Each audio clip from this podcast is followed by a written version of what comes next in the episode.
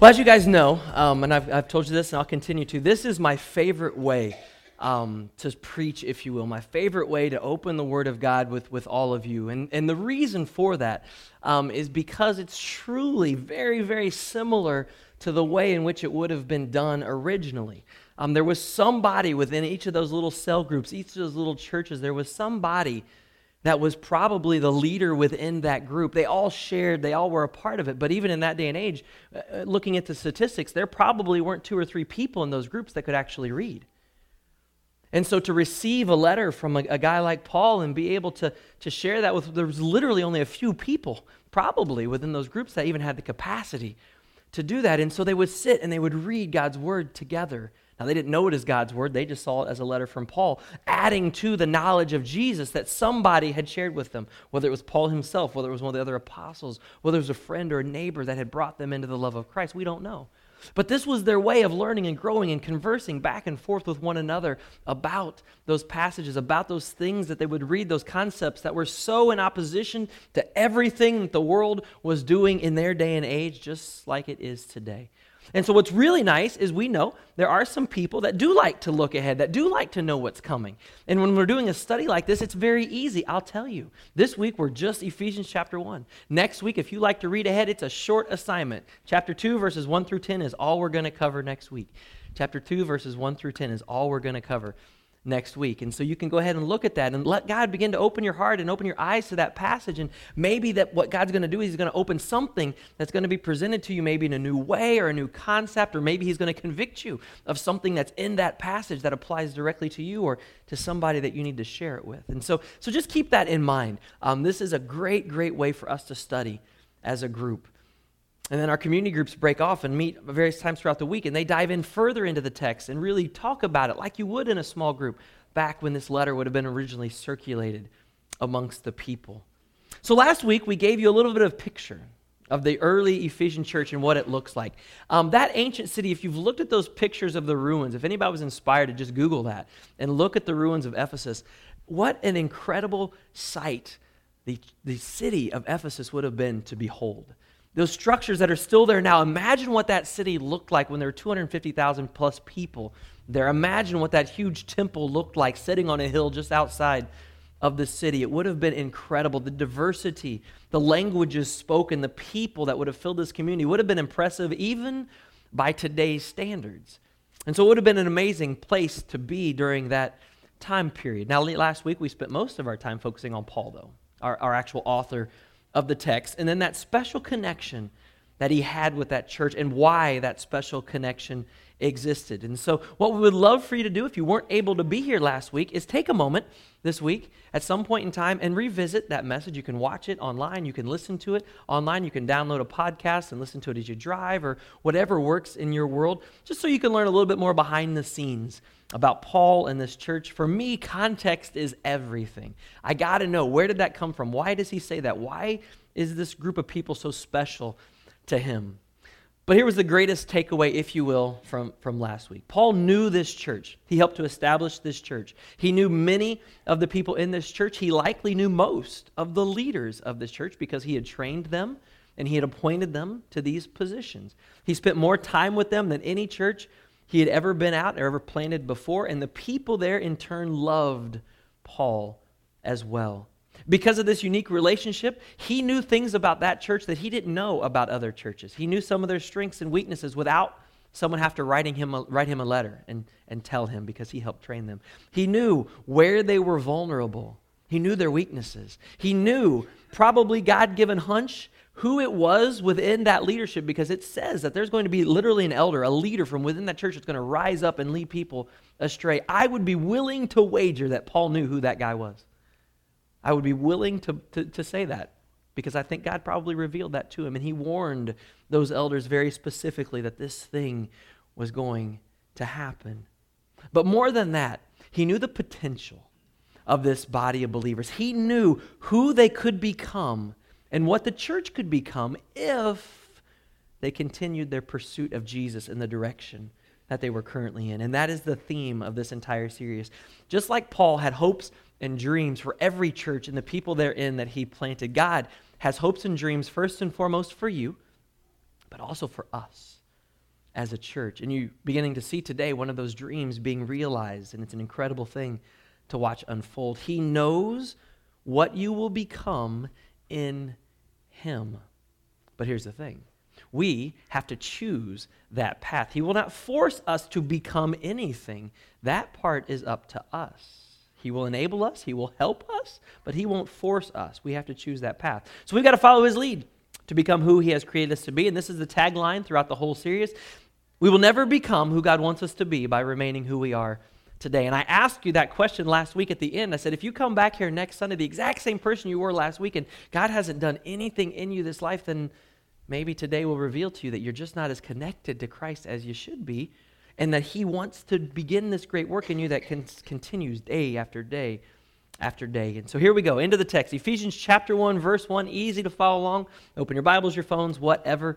Doesn't matter. We'll all be in Ephesians today. Verse 1 Paul, an apostle of Christ Jesus by the will of God, to God's holy people in Ephesus, the faithful in Christ Jesus. Grace and peace to you from God our Father and from the Lord Jesus Christ. Praise be to the God and Father of our Lord Jesus Christ, who has blessed us in the heavenly realms with every spiritual blessing in Christ. What an opening to the letter. Paul often writes things just like that, that kind of greeting, this flowery, if you will, but honest to goodness truth. He always begins by reminding everyone of his identity in Christ, who he is and how God has saved him. He reminds people of God's love for them as well as his love for them. This is the standard way that Paul will open many of his letters.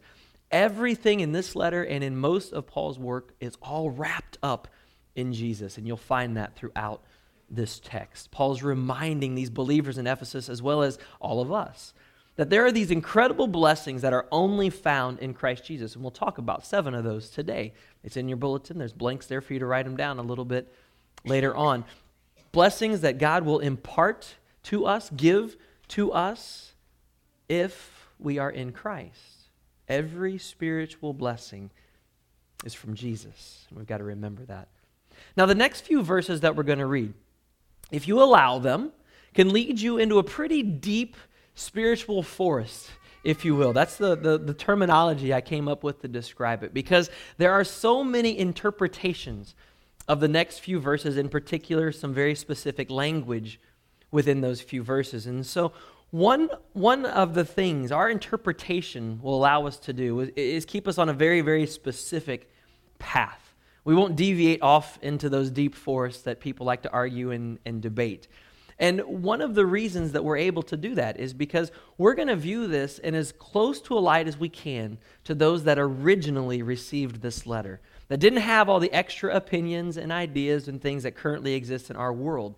Most of those other interpretations of these passages didn't exist until hundreds of years after this letter would have been received and circulated amongst those early Christians. And really, those theories didn't gain a lot of following until the 14 and 1500s. And so it was a great deal of time until those things really began pushed into the limelight, if you will. Because here's the thing it can be hard to interpret biblical text because we aren't alive in AD 62. We didn't live then. And we don't really exactly know Greek we have interpretations of Greek. We, we think we understand and can divide uh, and, and, define things appropriately, but we're still limited in our knowledge for sure. And so we do the best that we can. So our goal in this is to look at it as close as we possibly can via the original context, the original people, their knowledge, what they would have known about Jesus in the church and things like that, because their knowledge would have been very limited for sure, as well as from the original author. What was his intent? What was his motivation? Why was he writing this letter? What was the original author's perspective? This is an easy one for Paul because, in Paul's case, we know who Paul was. There's no mystery. We talked about that last year. Paul was a Jew. He was born a Jew, he was raised a Jew, he was trained as a Jew, even a Pharisee as a Jew. He was one who strictly observed the Jewish traditional and written law. And now this Jewish man had become a born again Christian. But guess what? He was still very much a Jewish man. There was not, you we're going to take that out of him. He was a member of God's original chosen people, a people set apart from God from the time of Abraham, Isaac, and Jacob. He was a part of the group of people that were delivered from the hands of the Egyptians through Moses. He was gifted by God. This group was gifted by God, the promised land of Israel. And finally, what Paul had added to his knowledge was now this was a group of people saved by God through the birth of, or through the blood of his son, the Messiah, Jesus. And that was all that Paul added to what he already knew. So, verse 4 For he, God, chose us in him before the creation of the world to be holy and blameless in his sight. Now, he's talking about the nation of Israel here because God chose, those are God's chosen people. That's a very frequent terminology in the Bible. How was this nation of Israel, the offspring of Abraham, to be holy and blameless? Well, quite honestly, the exact same way that you and I are called to be holy and blameless. There is only one way to accomplish that, and that is in Christ. We can't do it on our own, no matter how hard we try. Jesus is the only way because it is His righteousness, it is His holiness that is given to us. We don't have any in ourselves. And we must understand that. Only those that are in him are holy and blameless. And so, so here's the key to this passage God chose us. He wants us, He always has. Before the creation of the world, God knew exactly what would need to be done and when it would need to hap- be happening. Before Adam and Eve had ever fallen short and sinned, God chose us. The sending of Jesus wasn't some afterthought, some last minute idea to save mankind. That wasn't the case at all. It had been a part of the knowledge of God from all eternity past. You and I hopefully both will agree that there's no way any of us can understand the concept of eternity past. Forever before now. I can't grasp it. I'm not, it's not possible. Eternity forward isn't a hard enough concept. Eternity past has always been there forever and ever. God knew from all eternity past that this would ultimately be the reality one day. In verse 5, in love, he predestined us for adoption to sonship through Jesus Christ in accordance with his pleasure and will to the praise of his glorious grace which he has freely given us in one in the one he loves. And so here's the reality. God prepared a path for anyone who believes to be adopted into his family. Keyword anyone. Anyone who believes. God didn't determine or plan ahead which people would or would not be chosen. He did, however, predestine that path to be in Christ. Whoever accepts Jesus as their Lord and Savior will be adopted into his family. That word predestine is a Greek word, paradiso. For some reason, you always have to use an Italian accent when you say Greek words. I don't understand it, but it's true. It means this it means to set boundaries in advance.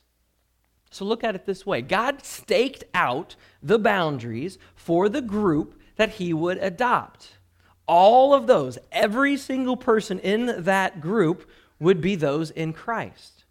Here's our part of it whether or not a person is in Christ is determined by that person's relationship with Christ.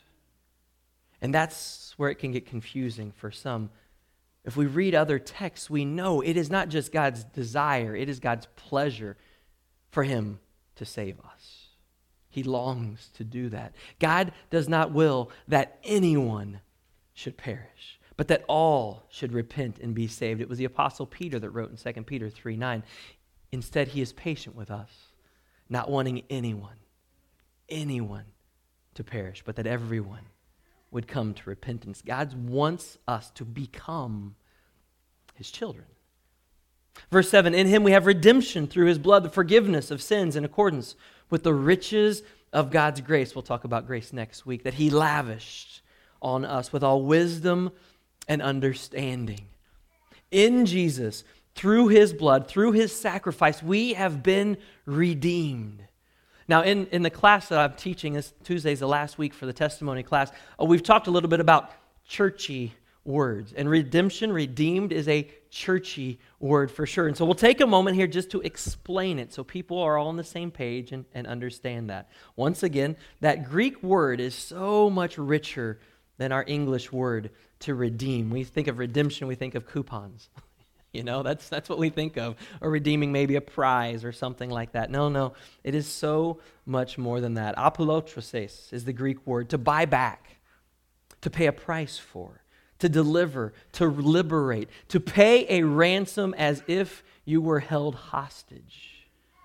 That's pretty deep. And that's exactly what the blood of Christ does for anyone who comes to him. If you're not yet a member of his family, if you haven't accepted that gift of grace and forgiveness, then that is what Jesus is offering you. You are currently, in your present state, a prisoner, a slave to sin. Now, slavery gets a little more media coverage today than it used to the last decade or so. It's kind of gotten back in the news. If you aren't aware of the reality of slavery in modern day world, there are likely more slaves now than there ever has been in the entire history of our world. And we in America think slavery ended. Oh no, it's only just begun, unfortunately. It's a terrible, horrendous thing. And in the church, not only should we be aware of it, not only should it pain us, but we should be actively trying to find ways to help those caught in those situations. But in our reality, as a slave to sin, that is our choice. That's our choice to become a slave to sin, our selfish desires. Why would a person choose that? Well, typically the main reason is they don't know there's another way. And that becomes our role. If they knew there was a better way, if they knew there was something to get rid of that status as a slave to their selfish desires, as a slave to their sin, wouldn't they want to pursue it? And so I ask you, the people you know that are caught up in sin lives, do they realize there's another way? Have you shared with them that there's another direction that they could take? In verse 9, He, God, made known to us the mystery of His will according to His good pleasure, which He purposed in Christ Jesus, to be put into effect when the times reach their fulfillment at just the right time, to bring unity in all things in heaven and on earth and under Christ mystery. I don't know about you, but I love a great mystery, whether it's a book or it's a movie or th- something that just keeps you guessing, something where you think you know what's happening, and then there's that plot twist or turn, and you're like, whoa, I did not see that coming in life. For some of you, you probably get so emotionally, mentally wrapped up into it that it's this roller coaster ride for you, and it's kind of fun as long as it's not reality. Sometimes real, real mysteries are a little bit more difficult to handle. Here, Paul is reminding the church in Ephesus and us that this mystery is no longer. The mystery of the Messiah, the secret of the Messiah has come. The plan of salvation for all mankind. How is God going to pull that off? For 2,000 years, since the time of Abraham, he'd been talking about it. How is it actually going to happen? It was finally revealed through Jesus. It was a great secret. God wasn't trying to mislead, He wasn't trying to confuse anyone. He was simply waiting for just the right moment in human history to introduce his son. And no man, and it's proven in God's word, no man predicted that this is how it would happen. Now, there were prophecies that revealed how it would happen, but nobody understood all the dynamics behind it. Today, there's no longer a mystery to salvation. We know exactly how and where and who. It's really quite a simple thing. Believe in the Lord Jesus Christ and be saved. Luke writes in Acts 16 31. And then Paul begins to get more specific in verse 11. He says, In him we, and by we he's talking about the Jews, were also chosen, having predestined according to the plan of him who works out everything in conformity with the purpose of his will, in order that we, the Jews, who were the first to put their hope in Christ, might be for the praise of his glory. Paul repeatedly will begin using these words, we, and us for the Jews and for the people of God because he is one of those. He belongs to that group. The people that he's writing to, for the most part, did not. In this particular case, God chose this group of people, the Jewish people, ultimately to save all of humanity through. That is the line from which Jesus came. But in verse 13, there's a dramatic shift. He now changes his language and he begins to use you and your as a part of the language. In this case, he's directly referring to the Gentiles, which would include us in verse 13. And you, Gentiles, us, also were included in Christ when you heard the message of truth, the gospel of your salvation when you believed. You were marked in him with a seal, the promised Holy Spirit, who is a deposit guaranteeing our, ah, now he's fusing together the Jews and the Gentiles, inheritance until the redemption of those who are God's possession to the praise of his glory. Yes, you, the Gentiles, us, the Bereans, if you will, at this point, in Brazil. We are this group. In verse 12, Paul talks of those that were the first to put their hope in Jesus, the Jews. Jesus was revealed to the Jews first, but now he includes everyone, the Gentiles, in this great inheritance. And then he throws this little promise in there When we believe, we are marked with a seal. Now, this is an incredible thing. A seal in Paul's day was a big, big deal. If you've watched any, uh, any TV in recent history based in the medieval times, and you know the seal of a king indicated incredible power and authority for everything. Back in the time of Paul, it would have been no different. A, a seal indicated ownership, it indicated authorship, it indicated protection. No different for us. We are sealed with the Holy Spirit. God marks us, each and every one of us, as His own. We belong to Him at this point. And now this seal is a deposit within us. This Holy Spirit is a deposit working within us. A deposit, kind of like a down payment, guaranteeing that one day the promise that God has now given us to begin this good work will ultimately come to completion. He will continue until the day we are fully redeemed in His presence. An incredible promise for each and every one of us. Something to rejoice in, for sure. These last few verses, verse 15, for this purpose, for this reason, to share this information, ever since I heard about your faith in the Lord Jesus and your love for God's people, I have not stopped giving thanks for you, remembering you in my prayers. Paul is so thankful for this group of believers. He is hearing things. He's hearing about the church growing. He's hearing about the great works that the church is doing. He's hearing about how they love one another. And he just kind of sits back as a dad. And these are all the spiritual children. He is just so proud of who they are becoming in Christ. And there's a list of specific things that he begins to pray for them throughout this passage. Now, just so you know, this is a modern day reality as well. Uh, I will get emails or I will talk, have conversations with people, and they'll say, Pastor, and I'm like, no, my name's Chris. And they'll say, Man, I met so and so, or so and so talk with me, or so and so help me, or I was at church for the first time on Sunday, and this group of people, they did these things, and they made me feel so welcome and loved. And I, can I tell you, that's exactly what Paul was experiencing in these letters as the pastor of this church. It's exactly that same kind of thing. So well done, church. Paul is thankful for this group of believers. In verse 17, he says, I kept asking, I keep asking that the Lord, Uh, the God of our Lord Jesus, the glorious Father, may give you the spirit of wisdom and revelation so that you may know him better. Paul's praying for the people that he instructed about Jesus to continue to get to know him better. Now, the question becomes well, how, should, how can they do that? They've already been given this deposit, this gift of the Holy Spirit within them. What, what's left beyond that? Well, the question becomes how do you interact with that Spirit that is within you? Does He play an active role in your daily life? Is the Spirit what we rely on from day to day, or do we rely on our own efforts? Is the Spirit of God what we allow to lead us and guide us and direct us through this life? You see, we all, every one of us, need to know Jesus better. And so Paul's praying that for his people. And this prayer has now become mine each morning as I read through this text for you and I as well, that we know him better. In verse 18, he also prays that the eyes of your heart may be enlightened, in order that you may know the hope to which he, Jesus, has called you, the riches of his glorious inheritance in his holy people, and his incomparably great power for us who believe. The power is the same as the mighty strength he exerted when he raised Christ from the dead and seated him at his right hand in the heavenly realms, far above all rule and authority, power and dominion, and every name that is evoked, not only in this present age, but also in the one to come.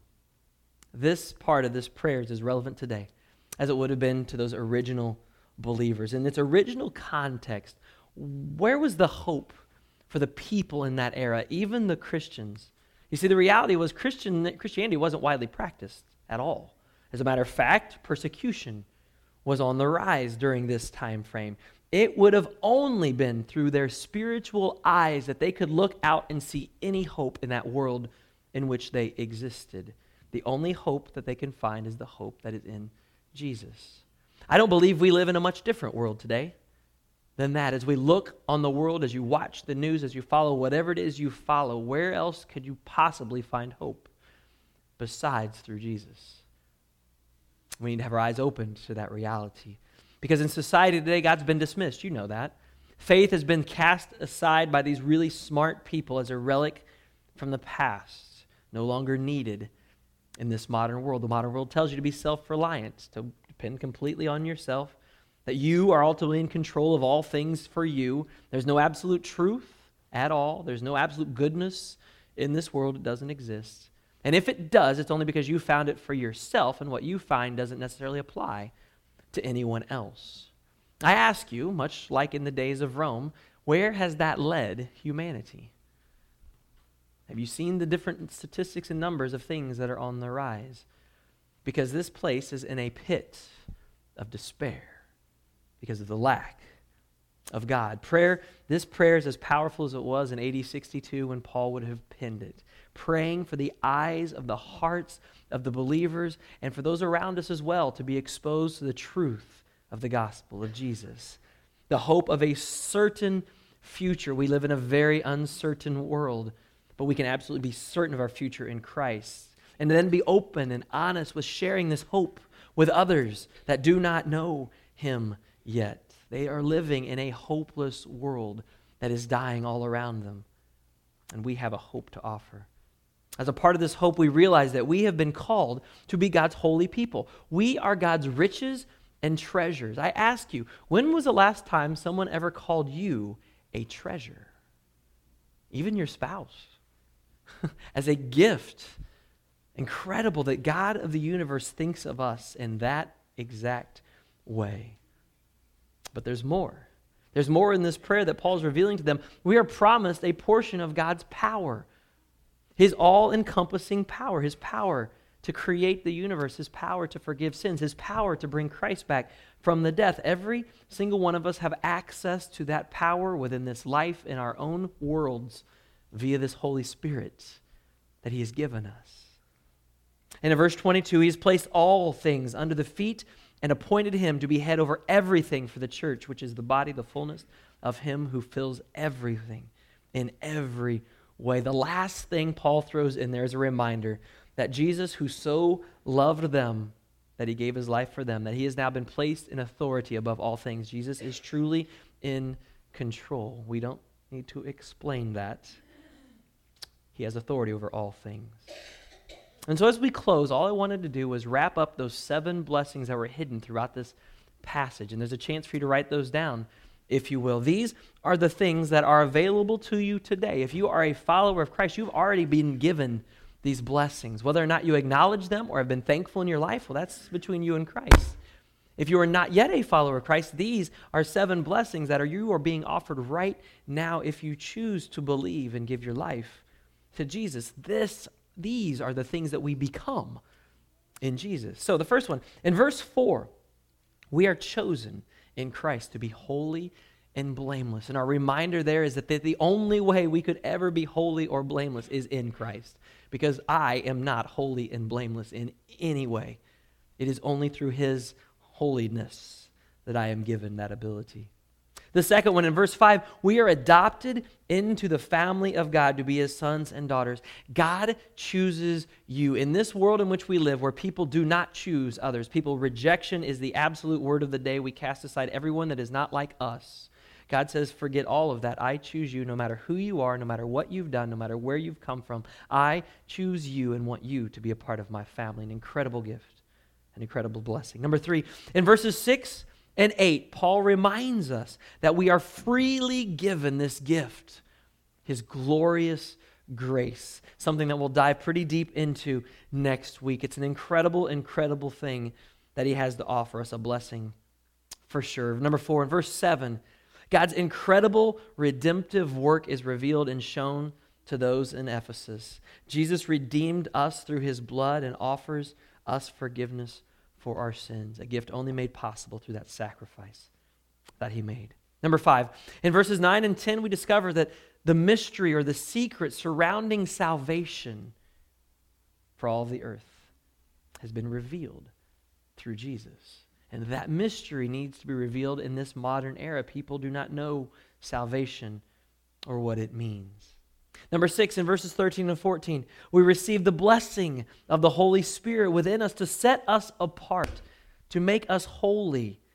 God completes our redemption one day when we are with Him in heaven. Until then, we are sealed with this mark, the Holy Spirit. And finally, in verse 18, number 7, it's revealed to us that we become God's treasure. We are a part of the riches of his glorious inheritance.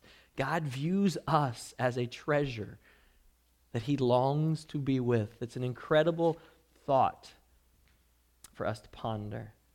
And this is who we become in Christ. And this is all in just chapter 1 of the book of Ephesians. This is what's in store for those that believe, and this is who you can become in Jesus if you have not yet confessed that. You see, our reality is every week our goal is to help strengthen people in their faith. Absolutely. It is to empower people in their faith to not be who they are today, but to move past that in God's eyes, to encourage people in their daily lives and struggles, and to challenge those of us that already believe. But every time we get together, the good news of Jesus and his coming willingly to this earth and his death, his burial, and his resurrection need to be shared with people. This promise of these blessings need to be shared with people because you never know who might be listening. And if there's someone that has never heard about the love of Jesus and how he has already put aside an opportunity to be adopted into his family, all we have to do is say, Sure, pick me. They got to find that out. So if you've never accepted Jesus as your Savior, you've never asked for forgiveness of your sins, you've never repented of your sins, you've never joined with Jesus in the waters of baptism, then please consider that today. Consider accepting these blessings that He gives so freely to every one of us. I pray that as time goes on, that, uh, that, that water behind me begins to be filled with people that realize they're broken and realize the hope that exists only in Christ and come to know Him. Father God, I pray for this morning, for your hand upon your words that you issued through the Apostle Paul.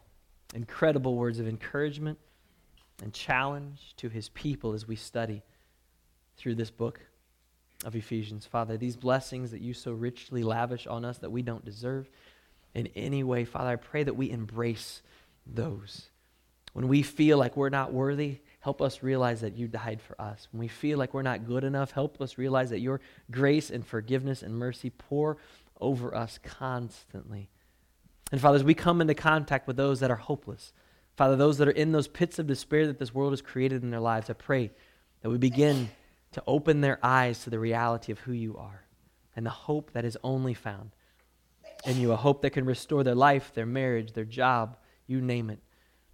Father, hope that can be present in our lives as well. Be with us today as we continue to worship if there's anyone that needs prayer, realizing, accepting, embracing these gifts, or if there's anyone who hasn't come to know you yet, I pray that today is the day the Spirit moves in their life. It's in Jesus' name we pray.